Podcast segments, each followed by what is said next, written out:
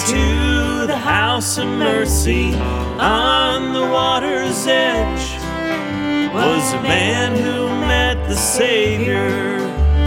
So the gospel said, waiting there he was with the lepers and the lame, till an angel it was told heaven came. Folks tuned in from all around, near and far, just to listen to the House of Mercy, waiting for the waters to stir. We're just listening to the House of Mercy, waiting for the waters to stir.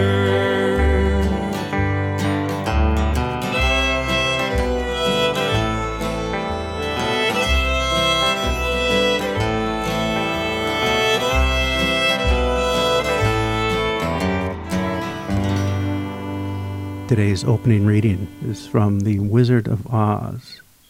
Ding dong, the witch is dead. No, no, no. I said maybe, maybe that's that's not a very Christian thing to say. No. But I think you're quoting something. Yeah, yeah. I mean, it is a real. It's a real feeling. I mean, I don't know. How did you feel when when you heard? You know. I mean, Well, oh, I think I cried actually, like with relief. I had that same too. I was with Joe, my son Joe, and I was like waving, like "come here" with a huge smile on my face, thumbs up, any gesture I could make. I was in the car, he was outside, and then when he came in and I opened my mouth to talk to him, I just was like kind of choked up, and I just Yeah. managed to say, "It's over." Yep, it's happening a lot. Yeah, and I mean, I did. I liked all the dancing in the street. Um, I was in Billings, Montana. wasn't a lot going on in the dancing in the street part there, but mostly what I felt was relief. Yeah, I did. I felt some. Dancing, dancingness. Yeah, I actually felt happy. yeah, me too. I have to say, like, uh, uh, relief. Yeah. So I still do feel very happy. I feel very happy. I feel possibility. You know, I yeah, feel. me too. I feel And like course, yeah. yeah, we don't we don't know what will happen in the next. How how many days now? Uh, you know, it's two and a half months. It's the inauguration is the twentieth of January. You know, yeah. But maybe we should welcome people to the to the podcast. Oh yeah, sorry.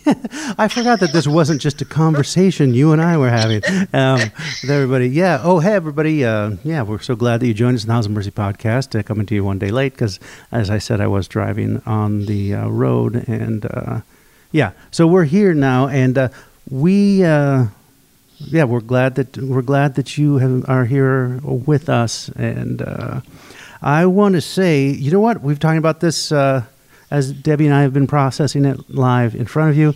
We uh, are thought it would be great for all of us as a community to sort of be together to maybe process this or reflect on it uh, the post-election. So this coming Sunday on the 15th of November at 5 p.m outside the House of Mercy, we are going to have a House of Mercy post election semi service. There will be uh, some a cappella hymn singing, masks on, socially distanced. We'll have some fire pits and uh, propane heaters. If you have some of those you can bring, please let me know. Russell at houseofmercy.org. And uh, we'll come together and there will be some prayers and some uh, mini homilizing and uh, an opportunity for people to share their uh, reflections or thoughts on the uh, last four years or the years uh, to come. Just the whole, I guess, the whole process. Yeah. Yeah, we haven't been together much, and this seems like a great time to see each other. It, I think I think it really will be good. So bring your mask. Of course, we'll have things here. Uh, uh, Oh, bring your umbrellas, and too, bring your umbrellas. Or and snow boots. and know, so yeah, whatever. dress really warm. I think it's going to be a high of forty something with possibilities of rain. But rain or shine, we're going to be uh, out there doing And we're it. going to be COVID careful, but you know, we know things aren't going so well that way. So if you don't feel comfortable, we love you anyway. Yeah, of course. If you don't feel comfortable, uh, please. But we'll just be there, and we're not going to be. It's not going to be uh, super uh, long, but just a time for us to get together and reflect a little bit. And uh, yeah, this is the time when you want to be with your community. I think. I think so. I'm. I mean, I'm excited to be with people. Absolutely. Yes. Also, How, how about those po- podcasts? Is that what okay, yeah, I was going to talk about um, for Advent. You know, we won't be able to be together regularly for Advent and Christmas uh, as we are, but we are doing some. Uh, we're doing some things. We are going to have an Advent uh, podcast reflecting on the theme, a very Adventy theme and uh, relevant now, uh, waiting for the world to begin again. And we're asking individuals, writers, musicians, anyone who'd like um, to share a uh, three to five minute reflection. And uh, we're going to be posting those on Thursdays uh, for four weeks of Advent. If you'd like to participate and uh, write uh, and record, or play something, and be to be a part of that, uh, waiting for the world to begin again Advent podcast, please contact Russell at houseofmercy.org. So will people just like record in their phone and Yeah, send it to you? I yeah. think so. Yeah, and and if anybody wants something more or last wants to, um, I can uh, help them with that. That sounds great. Looking forward to that.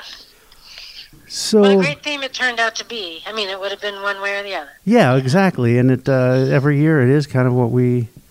It's uh yeah, it's not the end of the world. It's a new uh, beginning of something. Um, uh, more life, aliveness. I don't know. I We feel- need more life. we need more. More life is more better. Um, yeah, I mean that was. I think that was Biden's uh, first stab at a, a campaign slogan. But "Build It Back Better" is not much better. Um, anyway, hey, is that all we have for our announcements right now? I think that's all we talked about. Yeah. All right, this is the House of Mercy, and welcome to it.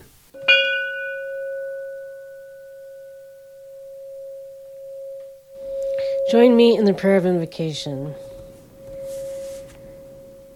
God of mercy, though we can't all be together, help us feel what we might feel if we were.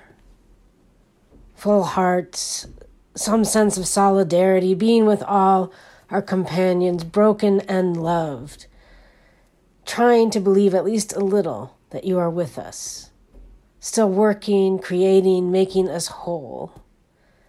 Help us open to whatever healing you have in store for us.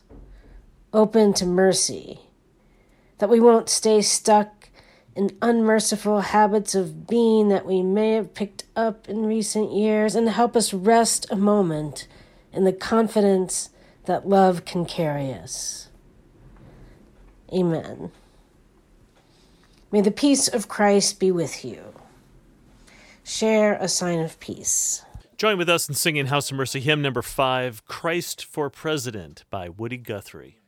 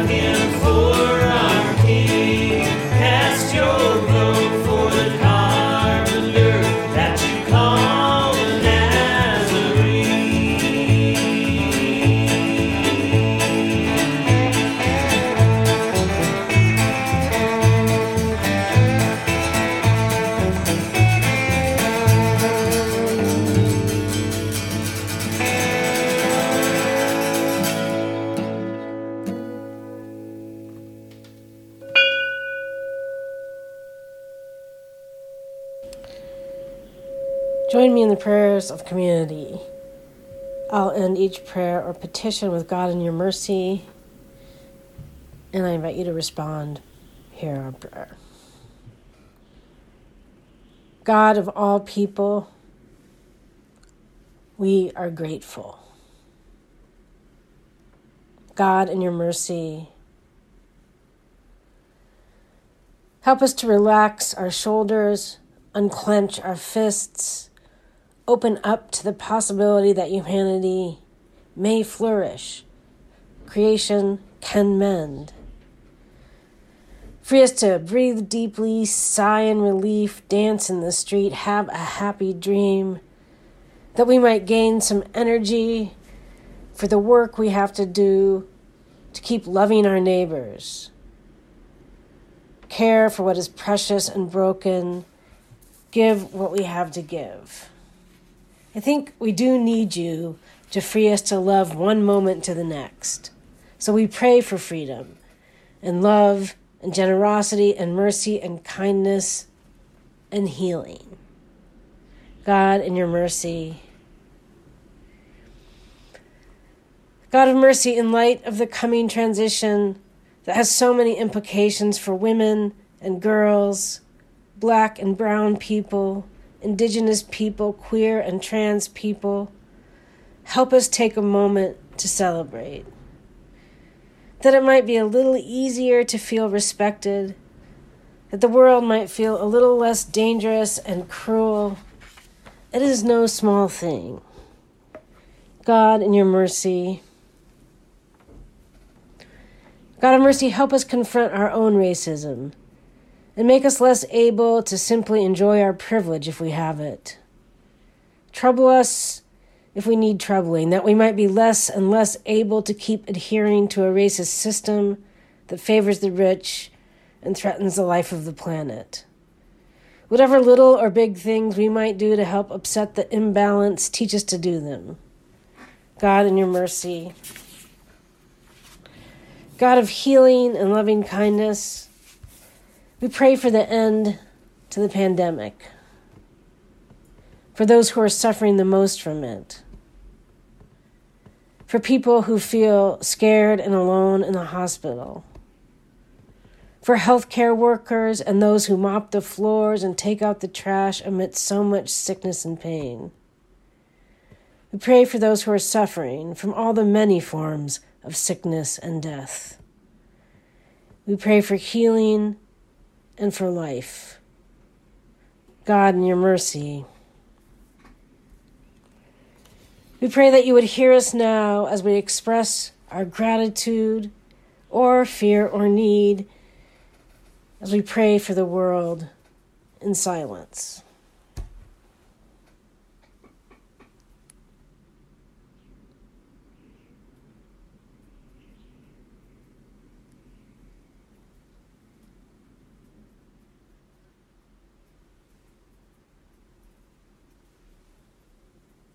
May we know your mercy. Amen.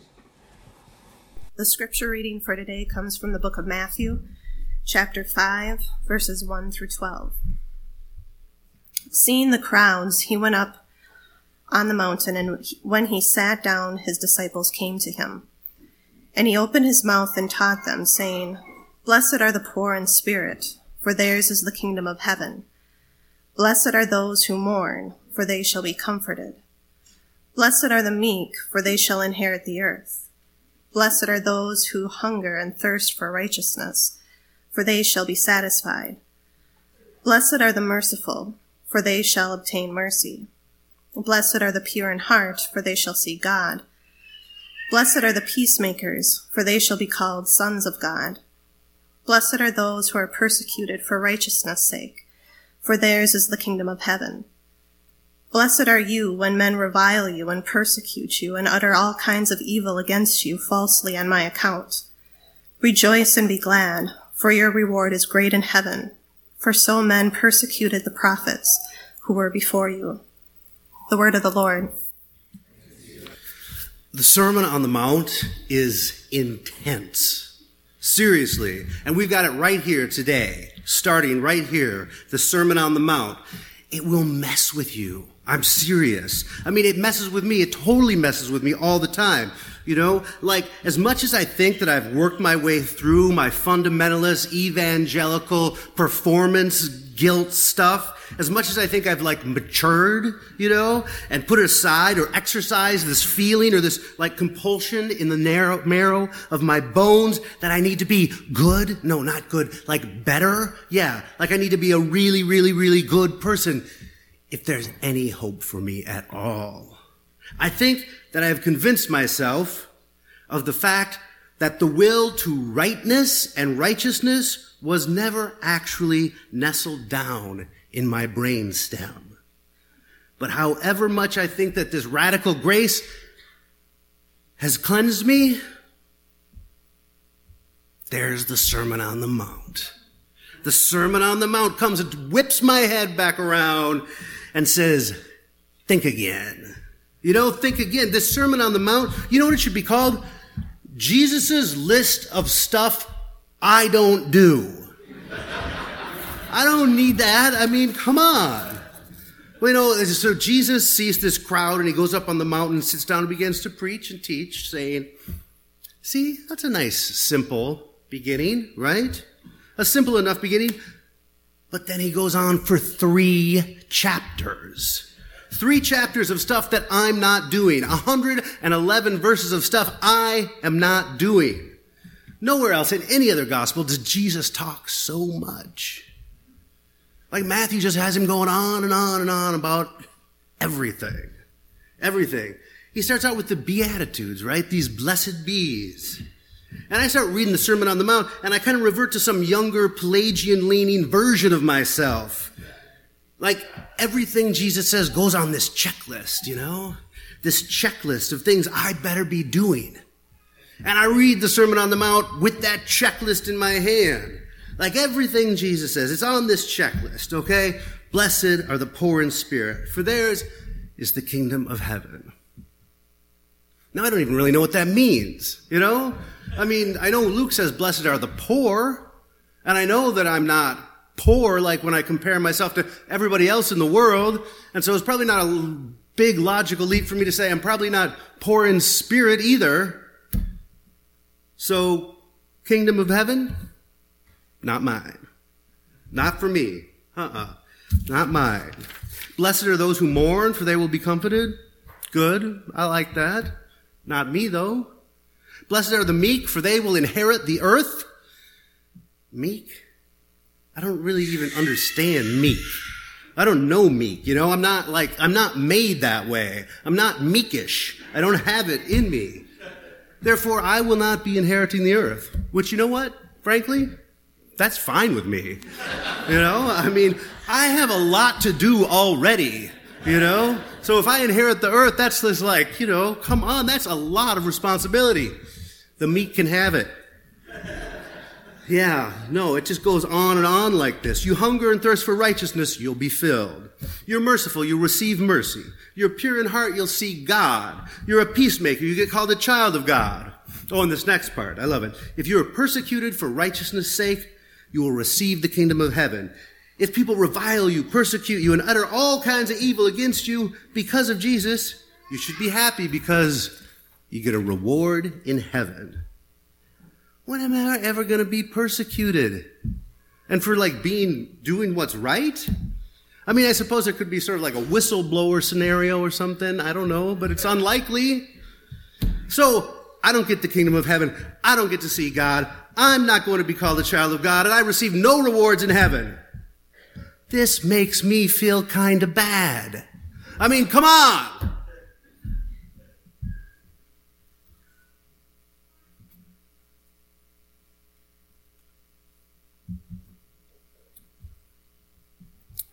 Sorry about that. I guess I kind of had to get it out of my system all that talking I was doing and like sort of posturing like I'm some kind of stand up comedian, like a Mitch Hedberg. You know, or more likely, I'm probably more like Rodney Dangerfield. I don't know. But I don't know. I just, you know, it didn't seem right. It didn't seem true. I think I was just kind of going for the easy joke. You know? Or maybe it's just an easy way of dismissing a really complicated portion of Scripture. Go, ah, ah, ah you know. then I don't have to take it seriously if I can make it somehow seem ridiculous. But this is not ridiculous.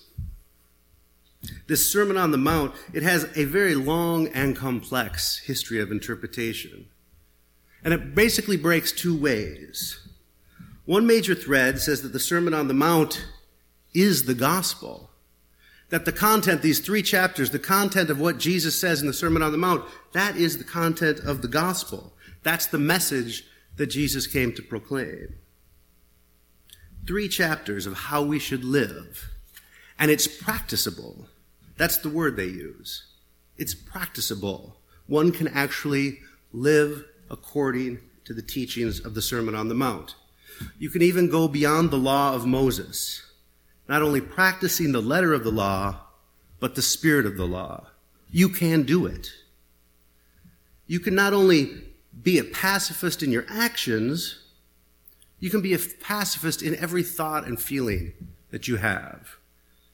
I mean, not, I will not, I can, it's possible for me not only to refrain from murdering someone, it's actually possible for me not to hate somebody, never to feel or think an angry thought. The other thread in the history of interpretation says that it is definitely not practicable. Not at all. It is not possible to live out the teachings of the Sermon on the Mount for anyone.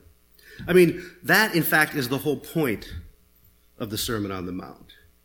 It's because it becomes this law, a law in the way that St. Paul talks about it. It is what reveals God's grace to us. It's a set of impossible teachings that convicts us of our inability to do any damn good. So we must depend solely and completely on the grace of God given through Jesus the Christ. Pelagius, this British monk and certified excommunicated heretic, responded strongly to the not practicable position, saying, God has indeed given commandments which can be fulfilled. Otherwise, God would be the originator of sin. So, even though putting the tree of knowledge in the garden and telling Adam and Eve, whatever you do, don't eat of this fruit, was kind of a jerky thing for God to do, Adam and Eve still could have resisted. They could have stayed in the garden and lived sin free. That is certainly a popular view of sin in the law, although it's not a very astute observation of humanity.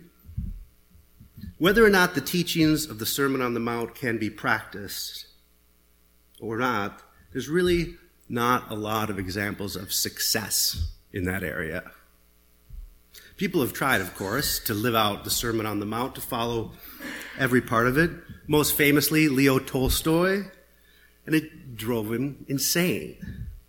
He was tortured by his inability, or what he thought of as his unwillingness, to practice what was preached there. At the end of his life, when he finally found the strength, as he thought of it, to leave his wife and his family and dedicate himself to living out the Sermon on the Mount completely, he packed his stuff, he went to the train station, and collapsed and died shortly after. Some critics think that it was the fact that Leo Tolstoy was insane that made him even attempt to live out the Sermon on the Mount. But to only weigh the practicability or the non practicability of the Sermon on the Mount, I think, is to miss something miss something really important. It misses the radical beauty of this articulation of a counter narrative, a proposal of another way to live life, claiming that the poor, weak, meek, mourners, and persecuted are blessed.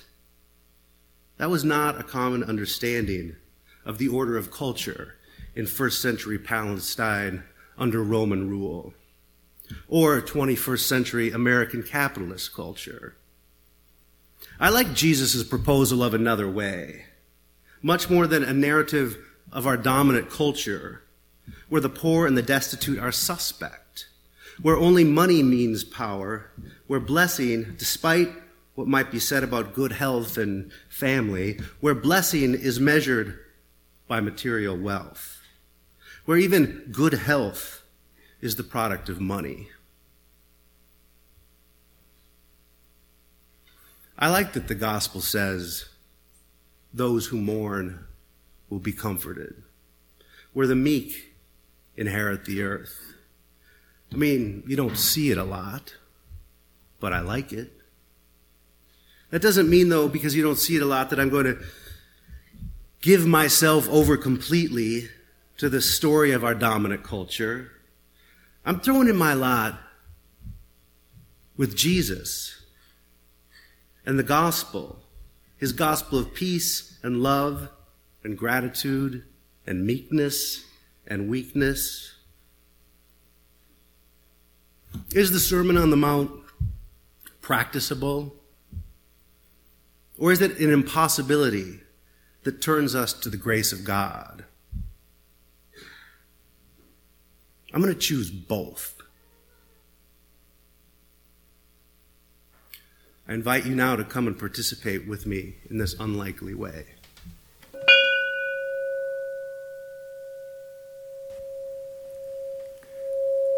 On the night he was delivered to death, Jesus took bread and gave thanks and broke it and gave it to the disciples to eat, saying, Take, eat.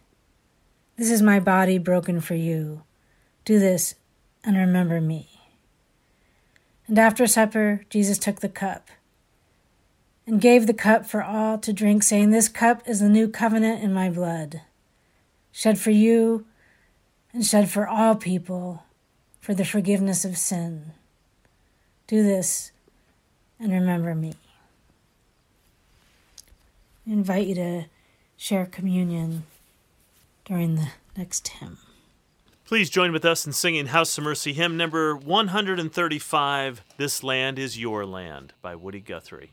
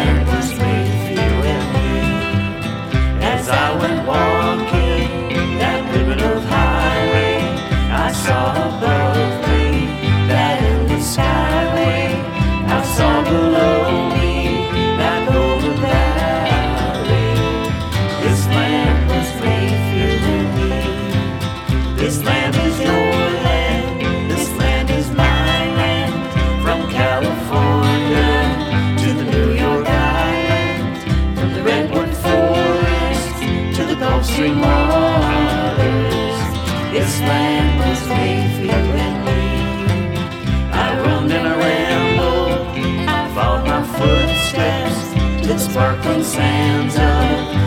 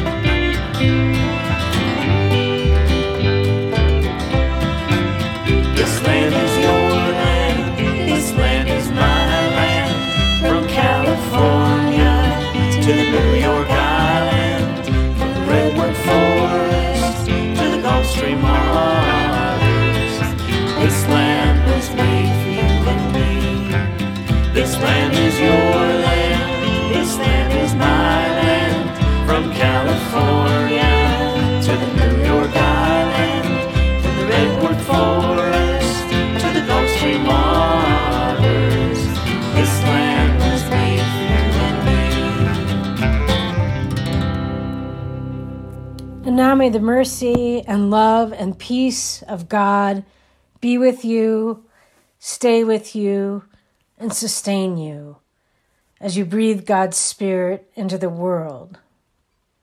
Take heart knowing that you are loved. Amen.